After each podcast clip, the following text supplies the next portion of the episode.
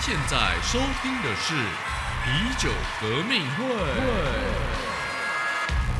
欢迎各位朋友收听啤酒革命会 Beer Evolution，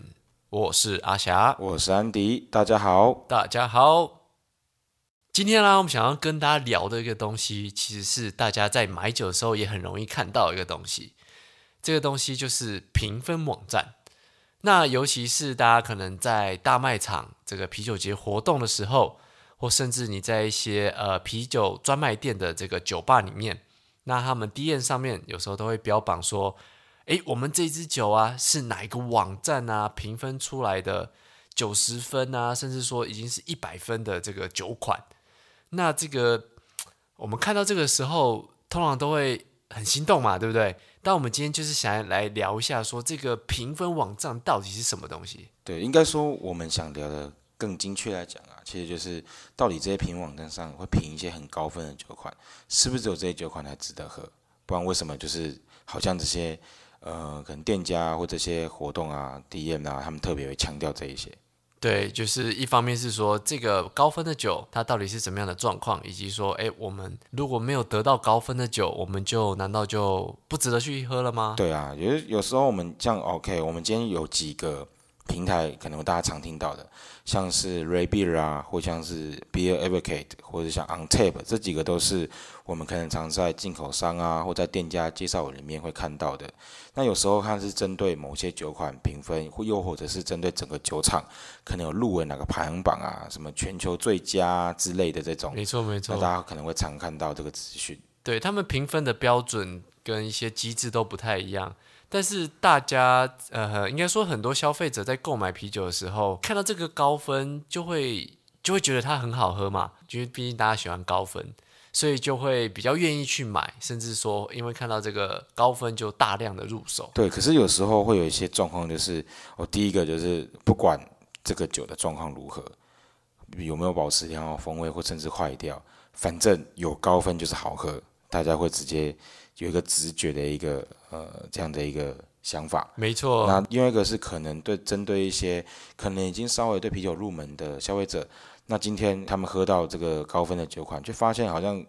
怎么觉得喝起来很雷的感觉啊？会怀疑说到底是自己还不够懂喝，还是喝不懂，还是说这些评分网站是不是不够有公信力？干我被骗了，就会有这两种状况产生。没错，这这两种其实都很常发生在大家在喝这些高分酒之后的一些反应，就我们其实都有看过啦。对对对。那这些呃，刚刚提到那几个啦，就是这些评分网站啊。那他们上面所这个公认的高分经典品相，这样的标示是不是就一定好喝？如果我们从啤酒的观点来看的话，其实第一个我们要看的是，我们要去思考它后面这个运输跟保存的状况是不是好的。对，其实啤酒还是得要适当冷藏才能保持良好的品质。其实我们在之前的技术也有讨论过，有兴趣可以去听一下我们的 EP 四。其实在讨论这样子相关的一个保存，没错，因为如果没有在冷藏的这个环境底下储存的话，它风味是变化非常快的，它很容易产生一些不好的味道。那第二个的话，我们其实想要提到说，其实有一些酒款，它是有经过一些比较繁复的工艺，或者说它在风味表现上是比较复杂、比较多的风味层次。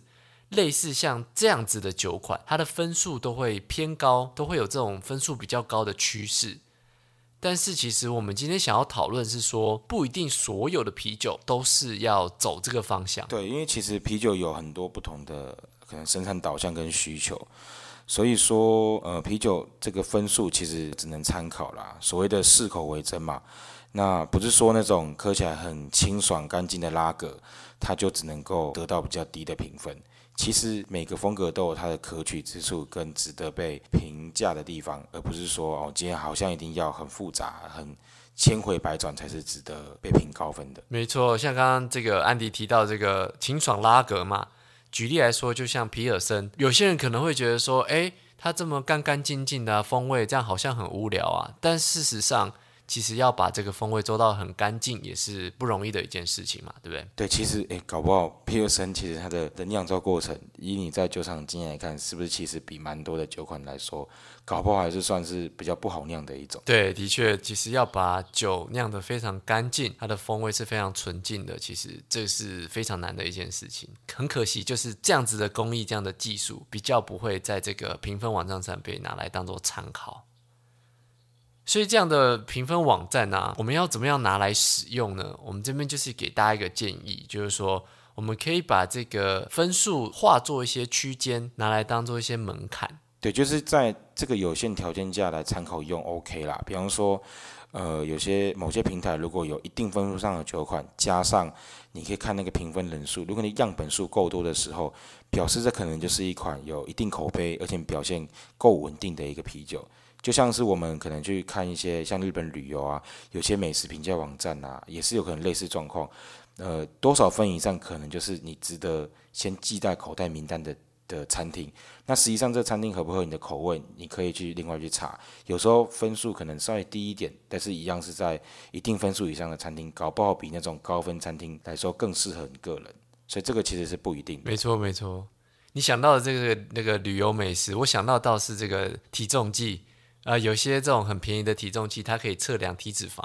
但是你知道，其实真的要测量到非常精准的体脂肪，是需要好一点的机器。但这个东西也是有些参考价值嘛，就是当你真的超过了某个数字，你可能就要关心你的健康。那可能你低于什么数字，你就知道说，哎，你的身体大概是一个怎么样的状态。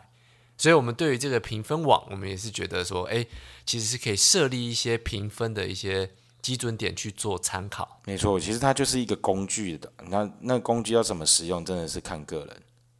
所以，我们最后我们来做一个结论，就是当大家在这个购买啤酒的时候，看到这些高分酒的时候，我们应该要怎么样的一个态度呢？那第一个的话，我们是要想讲到说，这个评分平台上给的分数就是是一个参考。它可能只是表示了某一群使用者他对于这些酒款的一个看法。那当然，这个就是我们之前讨论到，可能是像台湾跟其他国家的啤酒文化不一样啊。那可能某些平台可能都是可能是欧洲或者是美国那一边比较多。那他些使用者他们的习惯会偏好是某些类型的酒，比方说美国的人可能会蛮喜欢那种很重的肉桂感的那些深色啤酒啊但其实这个在台湾来说，不是说大家都可以接受的。没错，没错，的确是这样。那第二个的话，当然大家想要追求分数高，这是无可厚非的，毕竟它也是有一定的参考价值。但是其实我们喝到酒，还是要以自己有喝到、自己有感受到为标准嘛，不要说好像你的主观感受完全被这个分数给影响了。没错，没错。所以如果我看到一些评分平台上比较高分的酒款，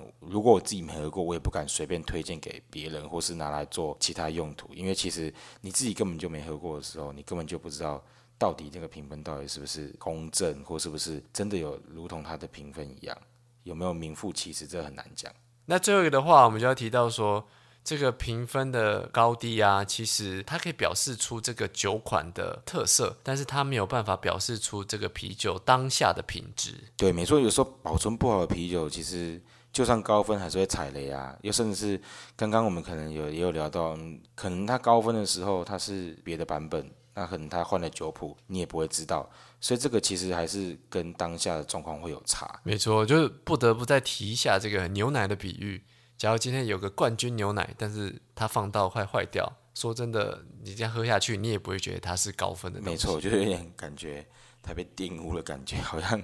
名不副实。对，没错。OK，好，希望大家就是听完这一集之后，在购买啤酒上再次看到这个高分啤酒的 DM 的时候，记得知道说，哎，这个东西它是一个可以参考的东西，大家也不要先入为主的把这个东西拿来评断啤酒的好坏。没错，那我们今天提到那些评分网站，我们在我们的 IG 文上面也会直接列出来。如果有兴趣的话，可以再去看关键字。对，好，那我们今天就先聊到这边喽。更多深入的内容，就是可以搜寻我们的 Instagram 皮革会。然后，如果你有什么其他这个想要跟我们讨论，或是想要知道的东西，也都欢迎在下面留言，我们一定都会看的。那最后，也欢迎成为我们做出这些更好节目的这些动力。我们下方都有连接可以赞助我们。我们就今天到这边喽，我是阿霞，我是安迪，下次再见喽，拜拜。拜拜。革命需要您五星的支持，马上将皮革会的 Podcast 订阅起来，并将皮革会的 Instagram 追踪起来。我们下次再见。禁止酒驾，未满十八岁禁止饮酒。